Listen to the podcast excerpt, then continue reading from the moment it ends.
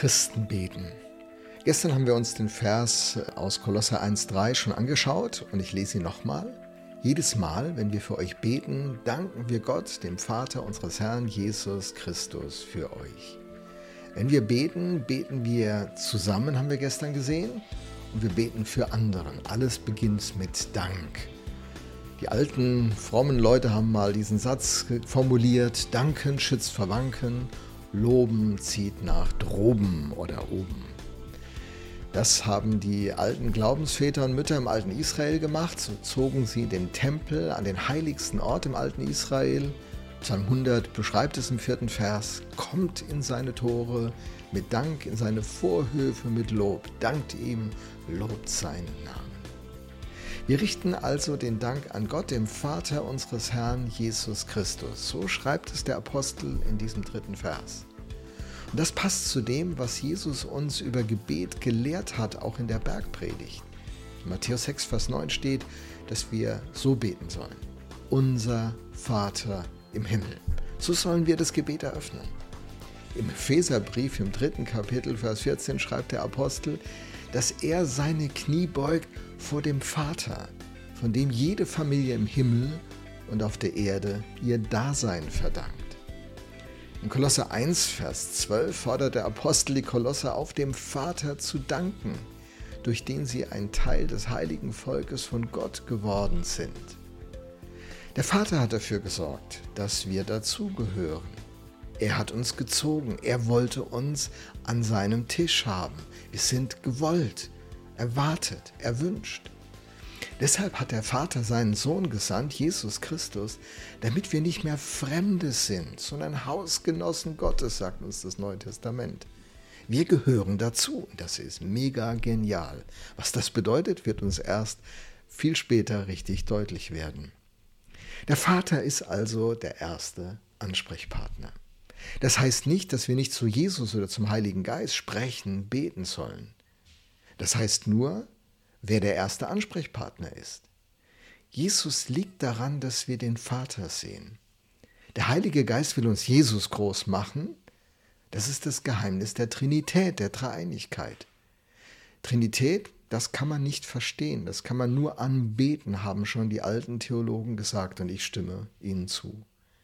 Ein Gott übrigens, den man verstehen kann mit seinem begrenzten Verstand. Das ist doch am Ende auch nur eine Projektion unserer eigenen Vorstellungen. Man macht sich sozusagen sein eigenes Bild von Gott. Und das hat viele Lücken.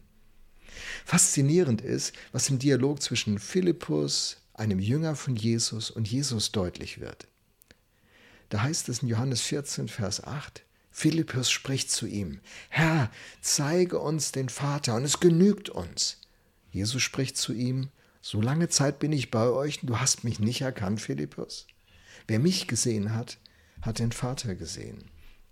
Es geht um den Vater. Jesus zeigt uns den Vater. Der Heilige Geist offenbart uns den Sohn. In ihm sehen wir Gott, den Vater. Wer Jesus gesehen hat, hat den Vater gesehen.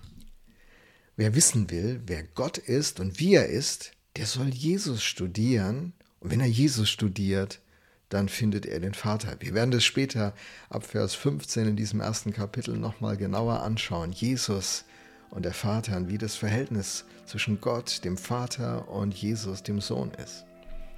Und zu Jesus stehen uns nun vier Biografien bereit. Keiner muss sich irgendein Bild von Gott selbst konstruieren, seine Wünsche projizieren oder irgendwas, was er gehört hat, in irgendein System zusammenpuzzeln. Wir müssen nur auf Jesus schauen.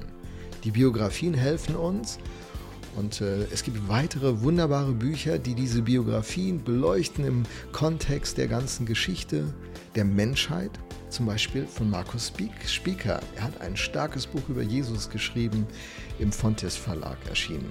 Fast 1000 Seiten, aber die lohnen sich. So, wenn wir Jesus sehen, sehen wir den Vater. Und der Apostel sagt, er ist voller Dank ähm, und er betet mit seinem Team und dankt Gott dem Vater. In Vers 4 sagt er dann, ein Vers weiter, denn wir haben gehört, ist der Grund, warum er dankt, denn wir haben gehört, wie lebendig euer Glaube an Jesus Christus ist und was ihr für eine Liebe allen entgegenbringt, die zu Gottes heiligen Volk gehören. Das sind richtig geniale Punkte. Hier wird ein Christsein beschrieben, das ist super einladend, attraktiv, anziehend. Und ehrlich, so will ich meinen Glauben leben und erleben. Ein, eine tolle Begründung, die wir uns morgen dann genauer vornehmen. Aber ich lese sie nochmal. Er, er dankt Gott den Vater, denn wir haben gehört, Vers 4, wie lebendig euer Glaube an Jesus Christus ist. Ein Glaube, der lebt. Und was für eine Liebe ihr allen entgegenbringt, da ist keiner ausgeschlossen, die zu Gottes heiligen Volk gehören. Ich stelle mir das für die Viva Kirche Mannheim vor, wo ich als Pastor mit am Start bin.